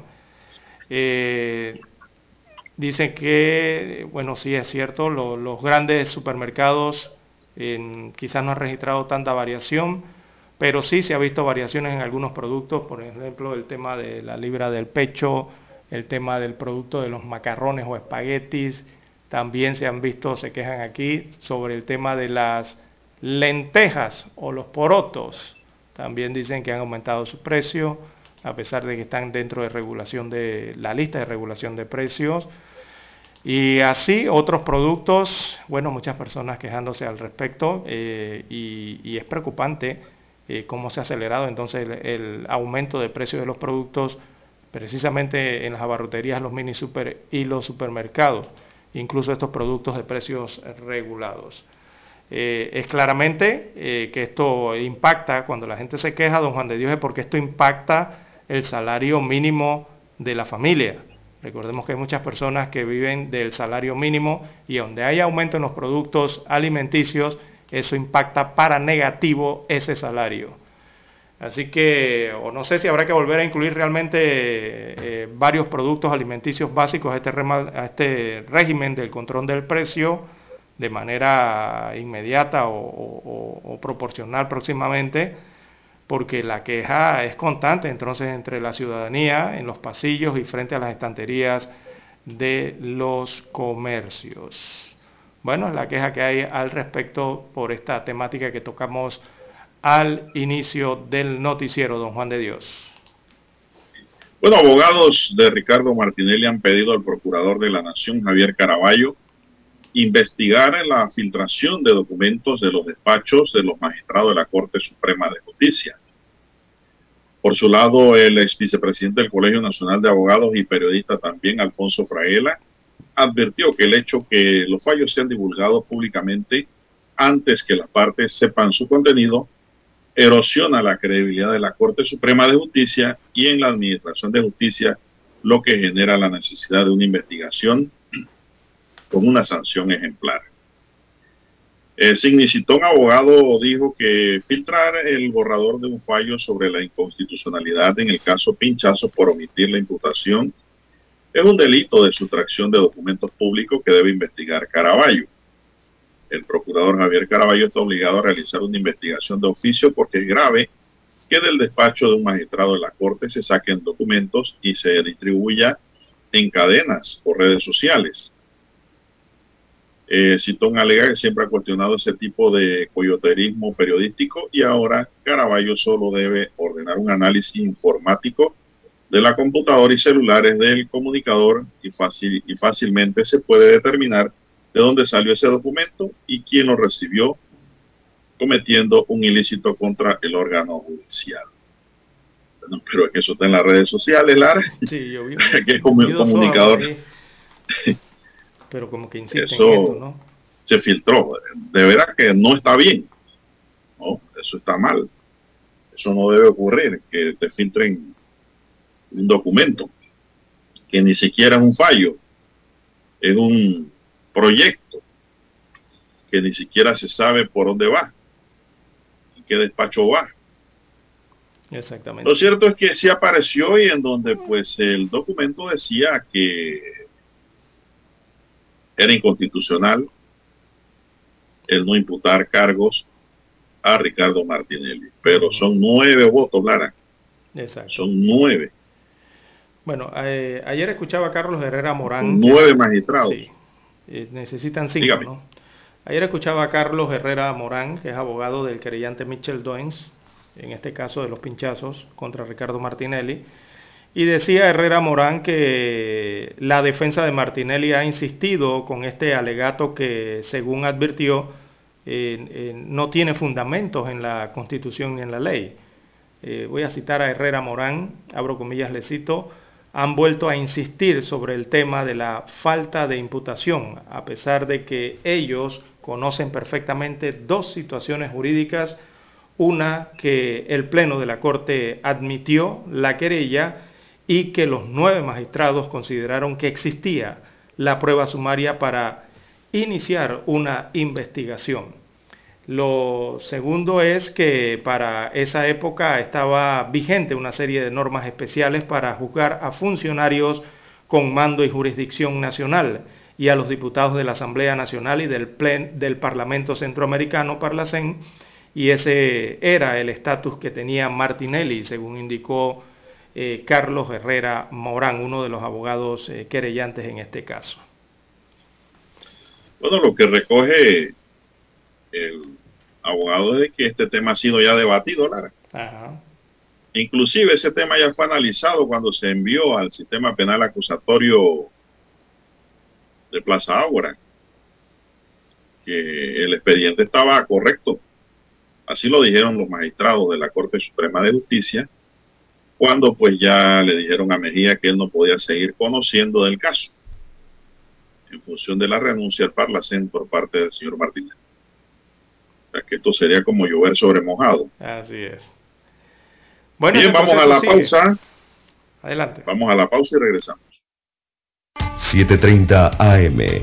Infoanálisis. Con entrevistas y análisis con los personajes que son noticia. La mejor franja informativa matutina está en los 107.3 FM de Omega Estéreo. Cadena Nacional. Desde los estudios de Omega Estéreo, establecemos contacto vía satélite con la voz de América. Desde Washington, presentamos el reportaje internacional.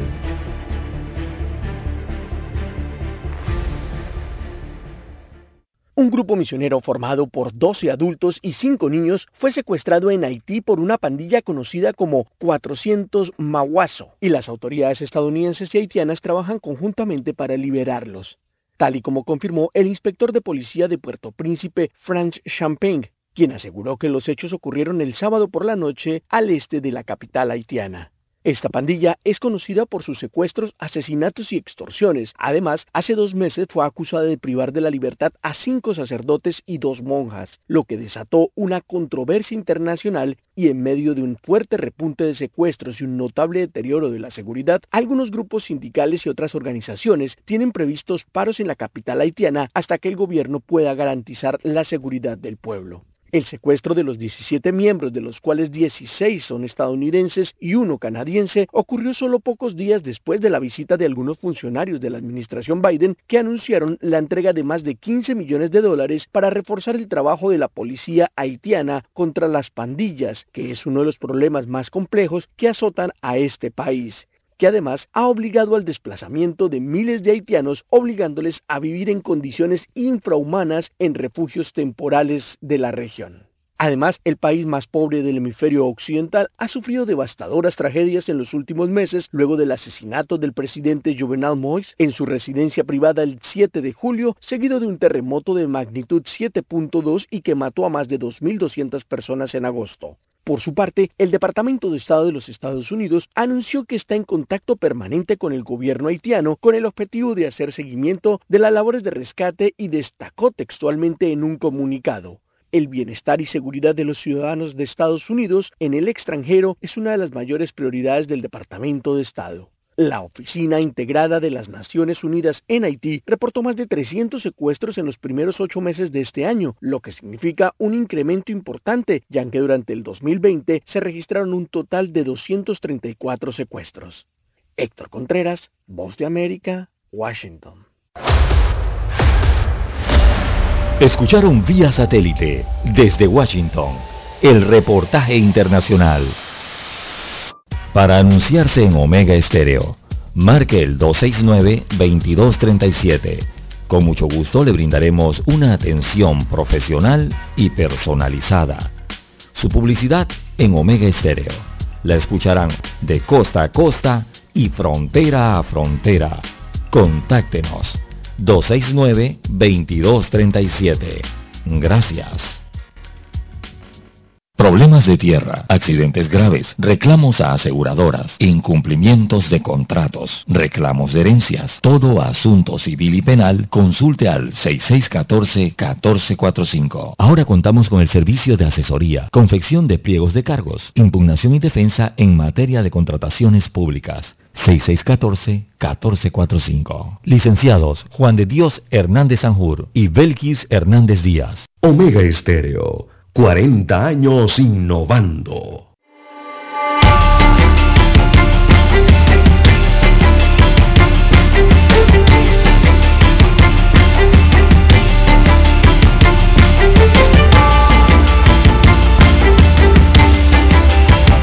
Bien, continuamos, son las 7.22 minutos. Bueno, pregunta un oyente aquí, don César, dice, ¿qué es la 45? Hay gente que no puede vivir sin la 45. Esa es la que no tiene gatillo. bueno, eso es la 45, saben los tomadores. Eh, Es una forma popular de decir de la gente que carga la pacha en el bolsillo. así es. Como esas cosas están prohibidas en, eh, para entrar al área de Panamá Viejo, pues dije de que era prohibido ir con 45. Dice el oyente, ¿y qué es la 45? ¿Qué pasa? Es que no, no, no entiendo. ¿Qué es? Bueno, la 45 es esa. Eh, Un oyente- debe ser un oyente joven, Lara. Joven, sí, porque eh, Muy de, la, joven. de la 45 todavía no he visto un emoticón por allí. Eh, ahora que los jóvenes utilizan mucho esto en las redes sociales de los muñequitos y los emoticones y estas cosas, ¿no? Eh, para la 45 no he visto por allí. La 45 en buen panameño, ¿ah? o sea, es la sin gatillo, ¿verdad? Ajá, Es una pachita, es un, un producto. así es. Bien. Eso antes estaba, oiga Lara, eso antes estaba de, más de moda. Usted veía gente por el mercado público, por todos lados, con, con la 45 en el bolsillo de atrás. Sí, y el periódico del Eso otro ha lado. ido pasando ya de moda.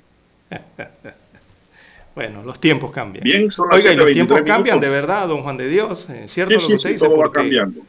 Mire usted la sorpresa que se ha dado ayer, sobre todo en el béisbol nacional, don Juan de Dios. El equipo verde, pero el verde de verdad, de Darien clasificó a la siguiente ronda. Y esto es histórico, realmente, yo diría. Los arpías, así le llaman. Sí, esto es novedoso de verdad porque la novena de Darien tuvo que esperar 30 años para avanzar a una siguiente etapa del Campeonato Nacional del Béisbol Mayor. Darien era este equipo que siempre llegaba y, y lo eliminaban, no sacaba puntos, lo eliminaban primero en la primera ronda, ¿no? Eh, pero ha logrado clasificar, eh, don Juan de Dios, 30 años después. Usted sabe que la última vez que Darien clasificó a una siguiente ronda, eh, el que estaba de director de ese equipo de Darín en aquel entonces era el amigo, el profesor, el catedrático de matemáticas, Murillo, ¿se acuerda del profesor Murillo, don Juan de Dios? José Murillo, sí. Exactamente, pero el papá, no, no el que conoce Sí, mucho. sí, sí, José eh, Murillo, el padre. profesor, ¿no? De, de universitario. Eh, él fue el que clasificó a Darien hace 30 años atrás a una siguiente ronda.